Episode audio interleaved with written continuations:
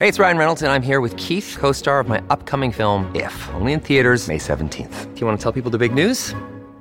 All right, I'll do it. Sign up now and you'll get unlimited for $15 a month in six months of Paramount Plus Essential Plan on us. Mintmobile.com slash switch. Upfront payment of $45 equivalent to $15 per month. Unlimited over 40 gigabytes per month. Face lower speeds. Videos at 480p. Active Mint customers by 531.24 get six months of Paramount Plus Essential Plan. Auto renews after six months. Offer ends May 31st, 2024. Separate Paramount Plus registration required. Terms and conditions apply if rated PG. Hello, everybody. This is Marshall Poe. I'm the editor of the New Books Network. NBN listeners like to read books and buy them. So we thought we'd tell you that right now, our friends at Princeton University Press are having a remarkable site wide sale. You can get 50% off books, including ebooks and audiobooks, with the code 50, F I F T Y, at checkout until May 31. You can save some real money on Princeton University Press books. I encourage you to go there and check it out. Welcome to the New Books Network. Hi, listeners. Welcome to New Books and Celebration Studies, a special series on the New Books Network. I am Emily Allen, your host for this episode.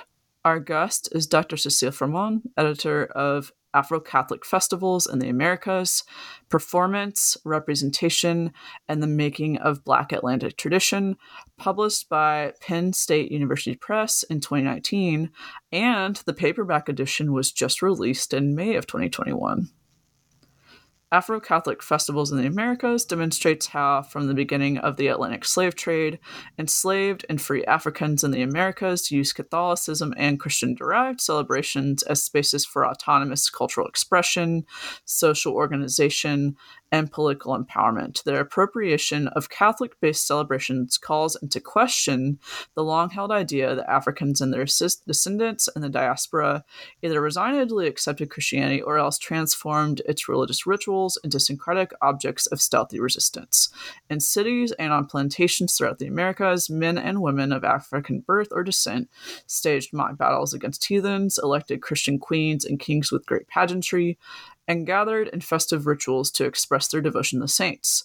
The contributors to this volume draw connections between these Afro Catholic festivals observed from North America to South America and the Caribbean, and their precedents in the early modern Kingdom of Congo, one of the main regions of origin of men and women enslaved in the New World. Our guest, Dr. Cecile Fromont, is Associate Professor of History of Art at Yale University. So, welcome, Dr. Fromont. Thank you. I'm very happy to be joining you today. Thank you for inviting me. Yeah, looking forward to our talk. So, before we actually dive into discussions of the book, can you tell our listeners more about yourself? Uh, yes, I am a, professor in the uh, History of Art department at Yale, um, and my writing and my teaching uh, focuses um, in particular on um, Central Africa, so Congo and Angola, and then in conversation and in relation with um, Brazil. Um, but more broadly, I teach um, and I research on African and Latin American visual and material culture and uh, as well on the um, Atlantic world uh, and the emergence of the Black Atlantic uh, from the early modern period on, so from 1500 uh, to 1800, and focusing also on the long shadows um, that this era and these uh, phenomena have cast on our own time. Awesome, and I think that that definitely carries over um, into the scope of this book as well, as well, of course, in terms of just the breadth of it and whatnot. So I'm looking forward to hearing your uh, thoughts on the book as well. And speaking of, you know, this text, you mentioned uh, in the acknowledgments that this, you know, book actually kind of got started through a conference at Yale's Institute for Sacred Music. So can you tell us a little bit about the roots of this whole project? Yes, thank you. Um, so, as I was a fellow at the uh, Institute for Sacred Music, um, the Institute gave me the opportunity to uh, put together a, a conference, a, a, working day uh, on uh, a, topic that I thought would be interesting um, to explore um, between scholars. Um, and in in my mind, uh, uh, I wanted to think more about uh, the Congadas. So um, this particular type of uh, festivals. Um, from Brazil that still exists today, and during which um, uh, Afro Brazilian communities elect and um, celebrate a king and queen um, that um, uh, represent um, their community and uh, represent uh, um, the sovereignty uh, to some extent of their uh, of their community within the larger Brazilian system.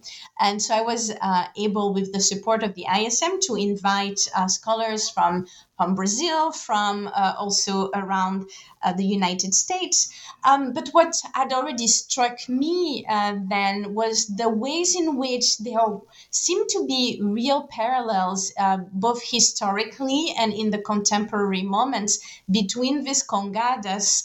Um, who even you know that even in the name were obviously connected to the Congo uh, and um, its historical past, which I had studied um, in my dissertation and my first book, um, and then other um, uh, festivals really across the hemispheric America. So from north to south, and uh, in in places that uh, fell.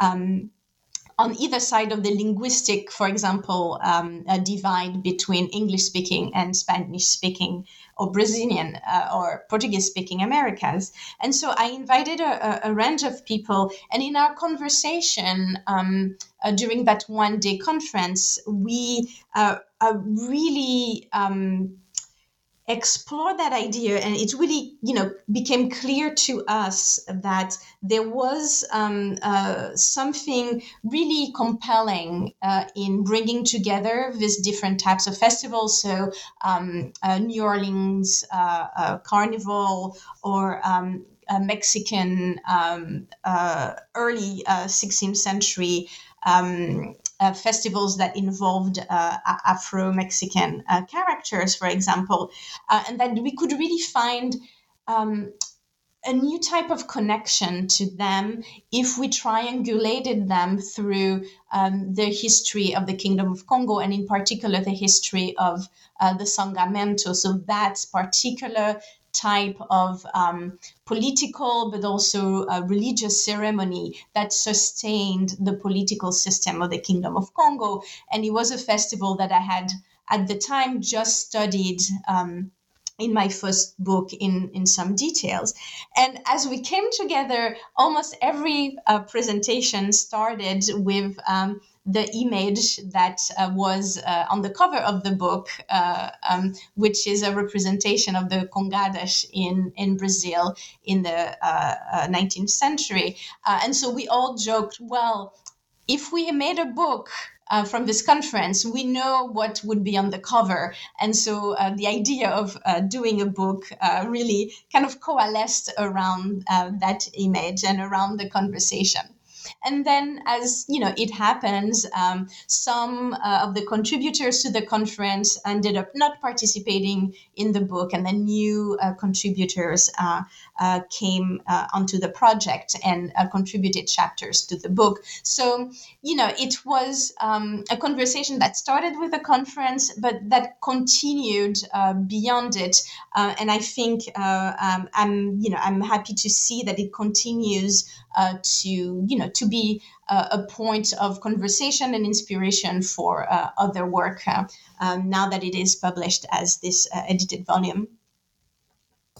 Yeah, and that kind of makes me think too. Um, your last points there. How do you see this, you know, book standing out? I guess in the existing scholarship, like what sets apart this edited volume? Uh, compared to like other discussions of some of these, you know, festivals and whatnot?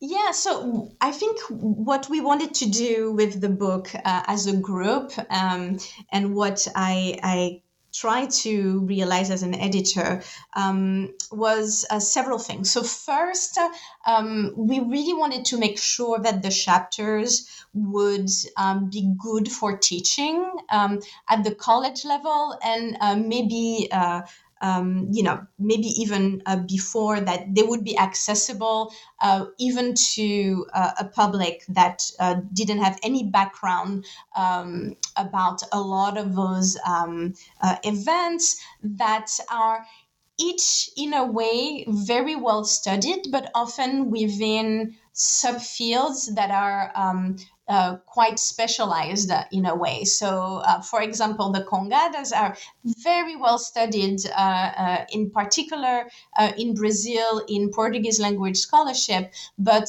for those of us teaching in English speaking countries, um, it is relatively harder to find material that is appropriate to share in an introductory class on this topic.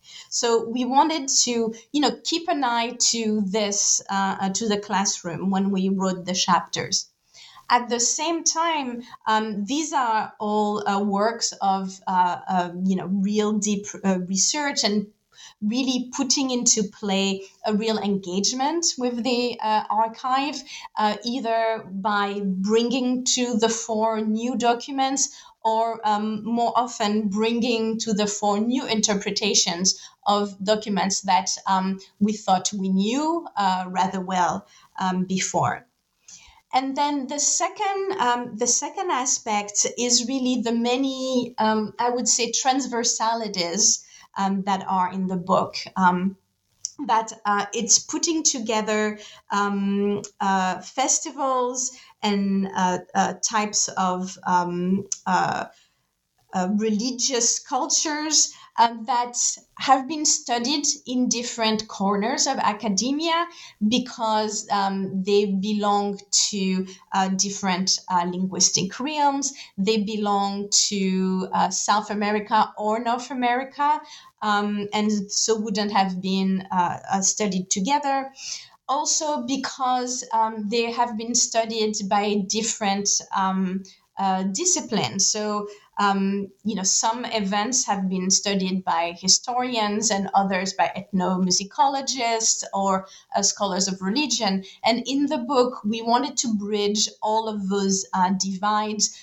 uh, with um, an analysis of these different types of events um, that had as a red thread their common, you know, inspiration from uh, West Central Africa, um, but then that wouldn't otherwise have been brought uh, together necessarily under the same cover.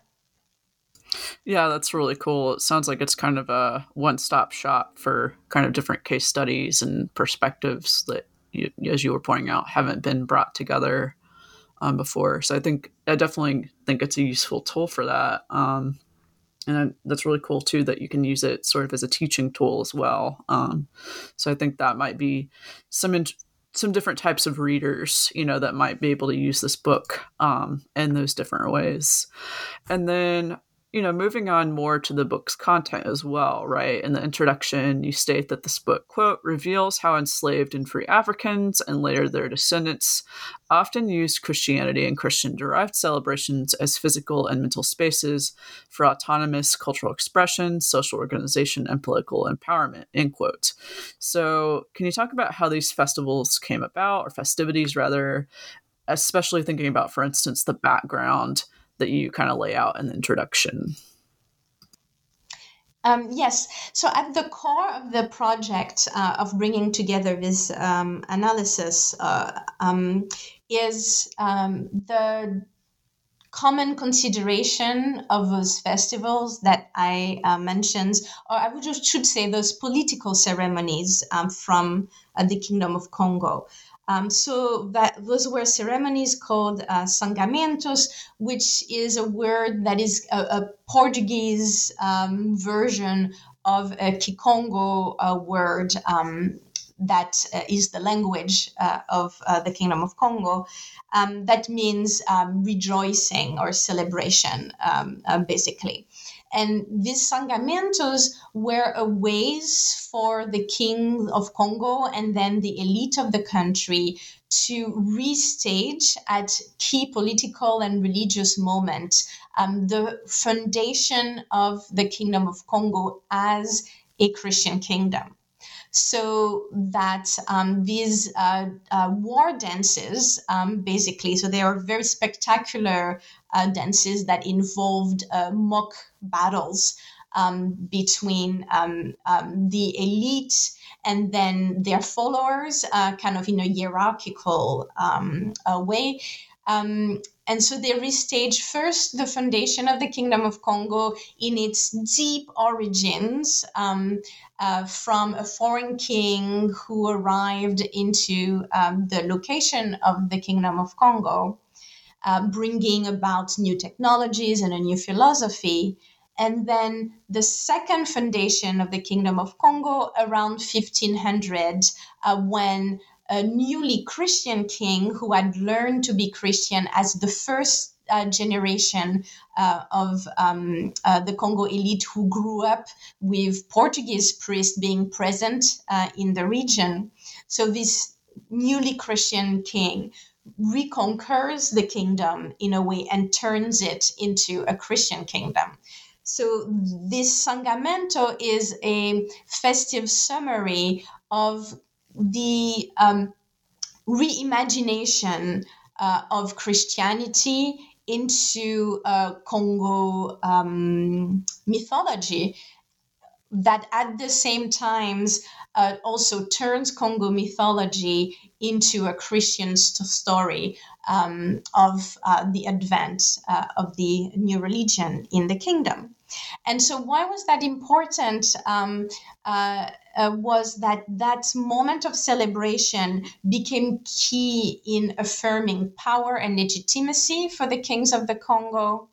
Um, and then their elite in their provincial capitals, for example. And so that was a key moment um, in the political life of the Congo.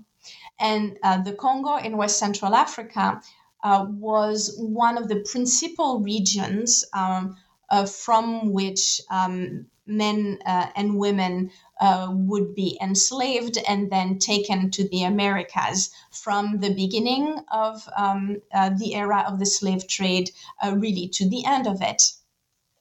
Um, and so that background of Christianity, or that background of um, the language of Christianity as a political tool and as a festive uh, um, uh, manifestation of political power. Uh, traveled with um, enslaved uh, Africans to the Americas. And uh, what we are looking at in the books is the in the book is the different moments in which we can recognize that background in the Americas in the coronation of the kings and queens of the Congo in Brazil in a way that is, you know, made rather obvious even in the name of the festival, um, but also as different um, uh, authors in the book uh, discuss um, in North America, uh, in Mexico, and then bringing us to a broader reflection that if we're considering the origin and trajectory of um, African American religiosity, and I, by African American, I mean it in a hemispheric sense, um, then we should look at uh, Christianity itself and uh, Catholicism and Congo Catholicism, um, uh, more specifically, as a, an African um, source for uh, that religiosity instead of uh, considering uh, Christianity as the foil against which um, African American uh, religions uh, would develop, or as um, the outside imposition um, that was um, willy nilly co opted and transformed by um, enslaved and Afro descendant communities uh, over time. So we can um, have a broader and a richer understanding of the nature and the texture of African American religions that take seriously um, Christianity as one of the sources and space for the development um, uh, of African American religions. Yeah, and that kind of uh, sets us up for the first part of the book really well. You were kind of talking about this in terms of the Sangamentos and you know the ritual battles um, that were brought over from the Congo Kingdom. Um, so how do you see some of these see, like same themes of like we were talking about like spaces for cultural expression, social organization, and whatnot? How do you see that play out in some of the case studies um, presented in part one, for instance, like New Orleans, um, that starts off with? Yes, no, I think in the so in the first part, um, um, we have uh, uh, Jeroen de Wolf um, discussing a hypothesis um, that is proposing uh, about um, the origins of the um, uh, Mardi Gras Indians in New Orleans, uh, in that kind of rich and deep background of uh, West Central African Christianities, um, and also Miguel Valerio that is discussing early um, uh, uh, Afro Christian performance in Mexico um, that involved a group uh, uh, uh, of African characters that also um, he demonstrates would have had uh, in their kind of cultural uh, uh, background uh, uh, knowledge of um, the uh, Sangamentos in, in, the Congo. And then Kevin Dawson, who is um, reading for us a, a naval battle um, on the coast of Brazil in the early 19th century um, that is staging a fight, a mock fight between Moors and Christian, which is a type of event that is very common in Iberian kind of um, uh, religious festivals or folk practices that has to do with um, the uh, uh, Reconquista in Iberia and and the uh, really kind of deeply held uh, understanding of Muslims being the foils of Christian Europe. Um, so the Moors standing for the Muslim and the Christians being the Spaniards, and then um, the defeat of the Muslims by um, the Spaniards being staged there. And um, but is asking the question well what does it mean when you have um, uh, uh, africans in brazil staging that kind of battle?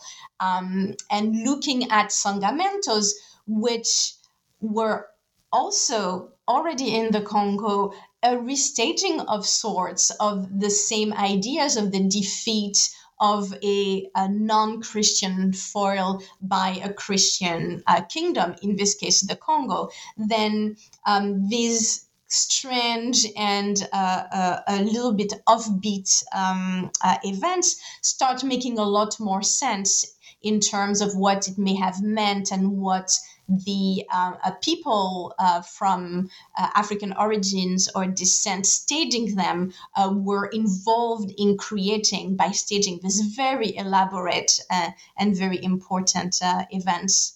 So across um, the Americas um, and also across the centuries, because within that first part, we go from the 16th century to the 19th century, and we see echoes and parallels. Um, that again, the triangulation through West Central Africa allows us to um, pinpoint analyze and then uh, link together in a way that is, I think, broadening our understanding of um, African American tradition at large. Yeah, I think that was a really smart way to organize um, the book because it seems to flow really well. And, you know, if you were teaching with this, for instance, you could, you know, absolutely see um, the way the introduction situates, you know, that first part. Um, so I think that was really neat setup um, for that. And then, you know, going on to part two, uh, continuing sort of like with these different types of uh, festive traditions, right? You start getting into uh, still looking at the Americas here, the way Black kings and their quote representation and performance, diplomacy, and the archive. Uh, so, in these chapters in part two, how do we see these king figures complicated? How are they discussed here? Yeah, so the part two is um, uh, delving um, more um, deeply um, uh, into uh, the ways in which these festivals are being inscribed um, or, on the other hand, silenced within the shape of the colonial archive, um, uh, uh, specifically uh, in, in Brazil and uh, in the Portuguese Atlantic. Um, so these festivals um, and the ways in which uh, the people staging them um, are taking place and then are um, having a life of themselves within the political uh, and social structure of uh, colonial Brazil, in the case of uh, Lisa Voigt's chapter, um, and then um, bridging the Atlantic from Brazil to uh, Dahomey, so West Africa, uh, in the case of Junia Ferreira Furtado's uh, chapter. Um, uh, is uh, becoming apparent there by um, asking uh, the ways, um, asking about the ways in which um, those Afro descendants who are staging um, uh, these festivals are able to use the tools um, uh, in terms of um, uh, the representation tools. So uh, uh Lisa Voigt is talking about um, the book uh, um, that they published to celebrate some of their uh, festivals, for example. So, using alphabetic literacy and publishing and print culture uh, at large um, to uh, promote and also memorialize um, their uh, festive traditions. Um, um, appears in a certain shape in the archive and that uh, should be taken in conversation with the other um, uh, types of memory or embodied memories that uh, uh belong to uh, to the long repertoire of uh, Afro-Brazilian traditions and put together again gives us a, a richer understanding of um, I think colonial Brazil at large. And in fact, so important uh, is this um, embodied uh, memories um, of, um, of that uh, uh, uh Afro Brazilian traditions um, that we can follow them back uh, in um, the experience of missionaries um, actually not missionaries, um, ambassadors from Brazil uh, who are um, tasked by um, the government to travel uh, to uh, Dahomey, so to West Africa. And they travel there with this deep uh, embodied memories of uh, um, Afro Brazilian festivals and traditions. Um, that serve to them as the backgrounds against which they are able to approach uh, festivals and rituals and ceremonies um, in West Africa. So that it gives us again a transversal view and uh, a transversal reading of the connections and the ebbs and flows that link um, the uh, different shores of the Atlantic world, and that you know gives textures to the Black Atlantic. So we don't have uh, simply a story of um, a displacement and then diffusion of um, a you know African traditions into the Americas um, or um, European traditions uh, into the Americas, but you see uh, back and forth and uh, recreations that in some cases are going from Africa to Brazil and then back to Africa, and that the backgrounds um, through which these um, experiences are being uh, recorded and perceived is one that is itself complicated. And as scholars, um, Voigt and Furtado are adding, you know, one more moment of um, you know perceiving uh, these traditions and analyzing them that is inscribing itself in this long history uh, of back and forth. Yeah and it definitely sounds like making sure that you know considering it's a lot about you know representation ensuring that the agency of these peoples are brought to light maybe um, more than what you were saying before about some other uh, scholarship that has simply kind of presented Catholicism or Christian derived things as more stagnant um, or more imposed. And I think that's a really powerful thing um, that comes through in the book for sure. Um, and going on to part three as well, and this is where you come in more directly as well. Um, and you were talking about this too a little bit with part two about how you know looking at these different sources brings those through lines to life, right? So, can you kind of talk about part three entitled Reconsidering Primary Sources here? Can you talk about your research process for your chapter in this part? And then, can you talk a little bit about uh, some of the key takeaways from Diane Stewart's chapter as well? Yes, absolutely. Um, so, as I mentioned uh, uh, earlier, um, the uh, all of the participants in the project um, uh, um, kind of um, good spiritedly agreed that uh, the lithograph uh, by Rugendas would be the perfect cover for the book. And as the art historian in the group, I thought that you know it would be appropriate for me to to look further at that image um, in light of what um, our projects was trying to realize uh, collectively. And at the first level, so this image um, is representing um, one of those congadas, so one of those moments of the election of the king and queen of Congo uh, in Brazil among a group uh, of um, uh, uh, confraternal brothers and sisters um, uh, within the orbit of the church.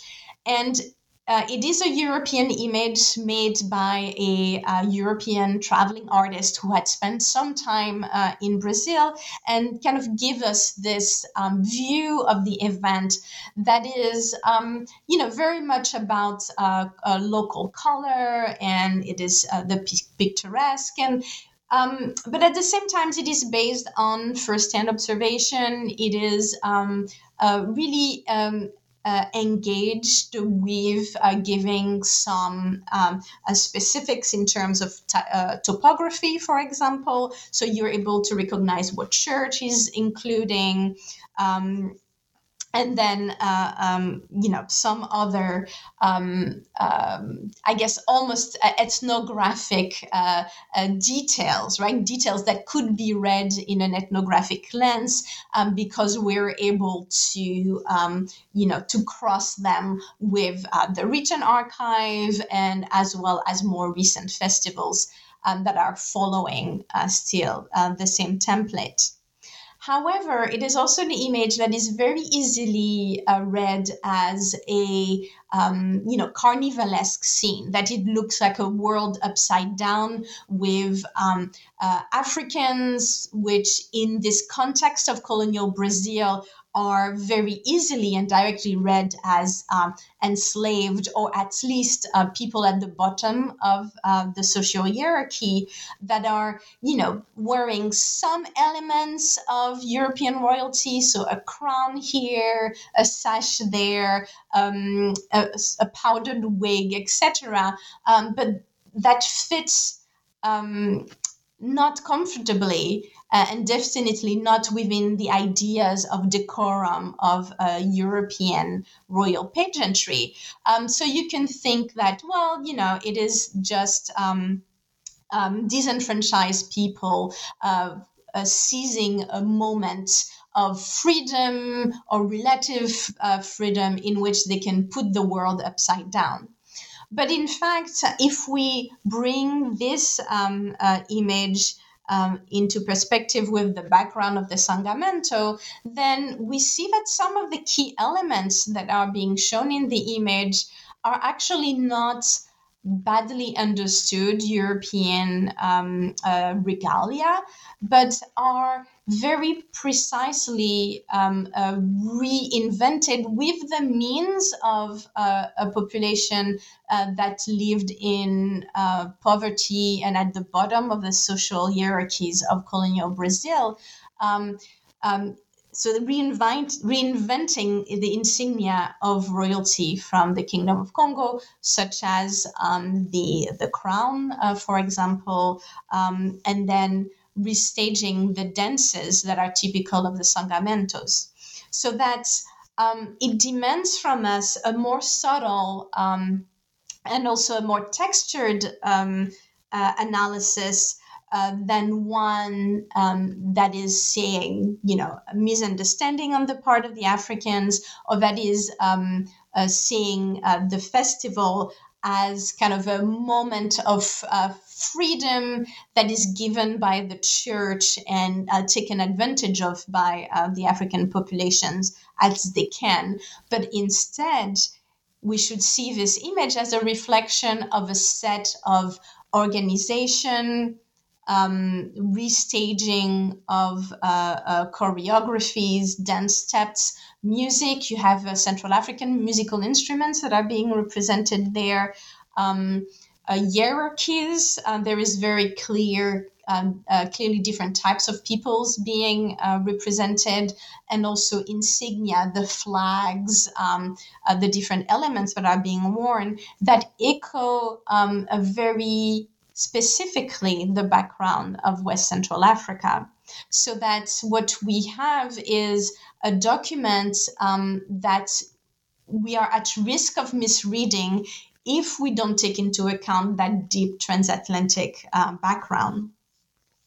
And um, uh, uh, Diane Stewart's chapter is giving another and also um, a, a, very um, uh, a poignant and I think very powerful uh, example of how uh, these kinds of misreadings have actually been so important in the historiography of, um, uh, in her case, Afro Caribbean um, religions, in that um, in uh, the interpretation of Orisha uh, uh, tradition in Trinidad, there has been an understanding that on the one hand, you had the African side that was Yoruba, that came with um, a, a, new wave of um, uh, African men and women that came from the Yoruba area in West Africa to Trinidad um, uh, in the 19th century that mixed as a, a syncretic uh, process with um, uh, European um, uh, Christianity uh, to create uh, the Orisha religion that would be uh, kind of a, um, a, um, a, syncretic and syncretic tradition. Um, but thinking about the deep background of Afro Catholicism and um, that came with uh, West Central Africans who already were in Trinidad before uh, the uh, Yoruba uh, population arrived, she's able to turn back to uh, the archive and see the ways in which the ritual conversation that happened was also a conversation between uh, Yoruba practitioners and uh, Afro Catholics that were already present um, in um, in uh, uh, Trinidad, so that instead of a binary, um, you know, oppression and resistance encounter between Africans with non-Christian religions uh, and Europeans um, uh, with uh, as holders of Christianity, you have a much more complex um, and interesting uh, conversation that involved um, different religious traditions held by Africans and Afro descendants um, who uh, came together and had this very rich uh, ritual uh, and uh, um, um, you know religious uh, uh conversation that uh, gave rise to um, um the Orisha uh, tradition in Trinidad.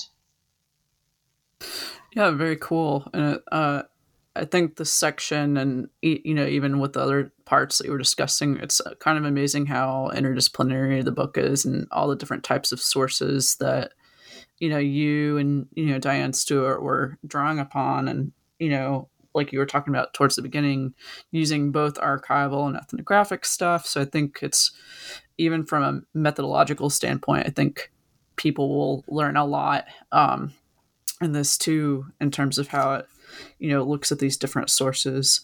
And you know speaking of which too there's kind of a different type of source that you know you all bring up in part four orality, right? And you know the idea of the making of diasporic tradition. So can you talk about um, some of the conclusions in this more oral based last section, part four? What do we learn there? Yeah, so um, um, in the f- uh, fourth part, um, uh, Michael Iyanaga is um, bringing us to the present, right? Uh, uh, in a way, I think a lot of the other chapters are in conversation um, between um, a historical moment and um, uh, contemporary echoes. Um, but in um, uh, the discussion of domestic celebrations for Catholic saints, um, really in very different locations um, of uh, um, the Afro diasporic space, uh, Iyanaga is uh, giving us a glimpse at what that kind of new understanding or renewed right understanding of the christian dimension of african american religiosity can do in our approaches and interpretation uh, uh, of uh, contemporary uh, Afro diasporic religious traditions, um, such as um, those uh, moments of um, ceremonies and uh, domestic devotion to particular saints in altars that find um, themselves within homes and uh, where you see different groups coming together um, and uh, bringing uh, their songs and their prayers um, in um, uh, what we discover by and large to be uh, related and probably Central African uh, uh, inspired um, types of ceremonies. Um, so that it kind of brings everything together for me because it really shows how, you know, that deep um, engagement with the past um, can help us really uh, uh, bring new light to even very contemporary practices. Um, and it can show us uh, ways in which, you know, we've cut up the Americas um, by language and by different uh, imperial uh, traditions also we've uh, uh, it up by um, the divide of Catholicism versus Protestantism, but there are still uh, really deep lines that run through, um, such as the Central African uh, heritage, for example.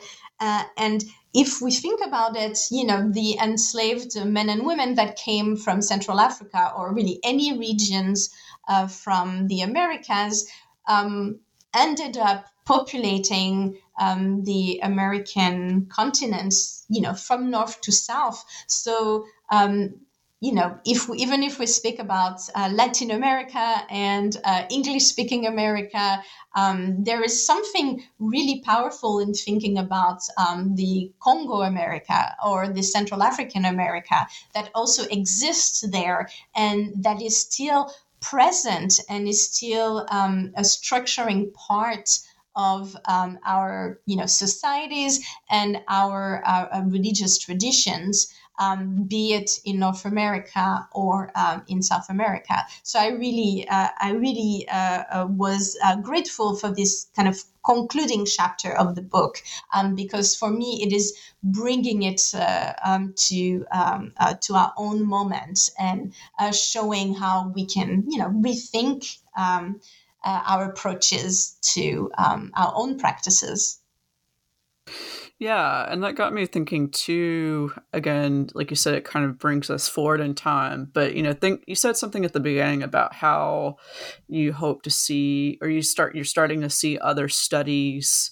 You know, maybe building on this book. So let me ask you this, kind of with your expertise, where do you see or hope to see studies on Congo derived, or other words, these Afro Catholic festive traditions? Where do you want to see? Where do you see the f- future of this the study going? Where do you see this book, you know, pushing those studies further, if that makes sense?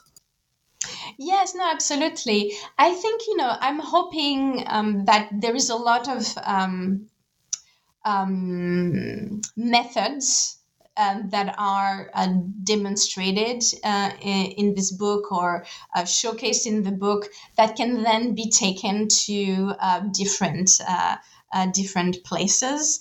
Um, and also that um, there are kind of hints, little pieces of uh, information, little um, moments where you have um, several items that come together that uh, the different authors read as the key to interpreting a certain um, uh, type of event as maybe Central African inspired, um, that then can be brought to the analysis of different areas and different moments. Um, that um, may not have been um, uh, uh, talk, uh, talked about in the book. Um, so um, I'm thinking about um, uh, things uh, like, uh, you know, the election of a leader within African or Afro descendant group um, in a particular place um,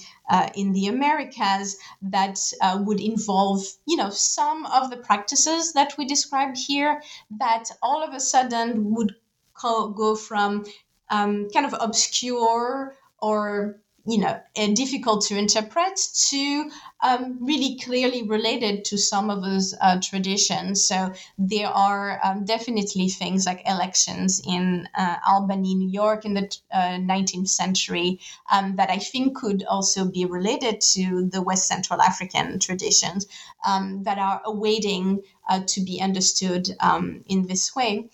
And then I think at the broader level, there is the way in which um, there's been a lot of emphasis on the uh, Yoruba uh, dimension of uh, Afro diasporic uh, religions in the Americas um, that um, are absolutely, you know, have been absolutely crucial in understanding um, uh, those uh, religious traditions, but also that have left relatively little space for um, looking at uh, the Central African aspect of things, and um, and partly it was because the Central African aspect of of things um, tended to be very much um, uh, imbricated with uh, Christianity, as uh, we've been uh, uh, talking about, so less recognizable um, to some extent.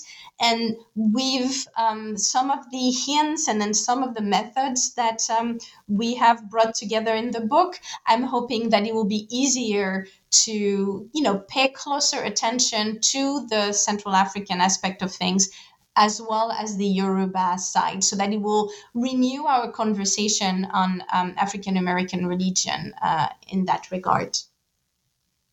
Yeah, that definitely makes sense, and I'll look, have to keep an eye out um, on where things go following the book. And speaking of where things go, I want to ask you, uh, Dr. Fromont, what other projects are you working on these days? Yes, thank you. Well, I am uh, working on a range of projects, partly um, because of the pandemic. So I, I, have found myself um, uh, exploring different uh, uh, different areas. But I just um, uh, finished a book um, that is, um, in a way, following some of the uh, methodological questions that um, that are in part in the book, having to do with um, challenging the limits, uh, or I should say, the perimeter of um, the European um, archive, uh, visual archive uh, about non European places and locals and tradition. Um, by thinking seriously about the conditions um, under which European images of European forms, uh, made for Europeans are being created. Um, and uh, by thinking seriously about these conditions, to uh, pay attention to the encounters that were at the basis of his images. So, encounters between Europeans and um, the people that they called the others, um, that I think were really important in the shape that this image took. And so, if we take seriously um, these conditions, then uh, I argue that we should see that encounter as uh, one of the authors of those images. Um, and so, that's something that we could apply to the Rugendas image that. Um, even though it's an image made by a, a European artist for European viewers, uh, but about uh, Afro Brazilian uh, um, uh, festival makers. Um, I think the conditions of the encounter between Rugendas and uh, uh, that festive moment is also part of the authorship of the image. And as such, the festival goers are also, in part, the authors of that image. That sounds really interesting, and I'll look forward to checking that out. I'm excited. Um, but thank you so much, Dr. Fromont, for joining us today. It was a pleasure to talk with you. Thank you. It was a real pleasure. Thank you for having me. Yeah, and uh, listeners, just as a reminder, uh, this was an interview with Dr. Cecile Fromont, editor of Afro Catholic Festivals in the Americas, Performance, Representation, and the Making of Black Atlantic Tradition, published by Penn State University Press in 2019 and released in paperback uh, this May of 2021. This is Emily Allen, and I'll catch you next time here on the New Books Network.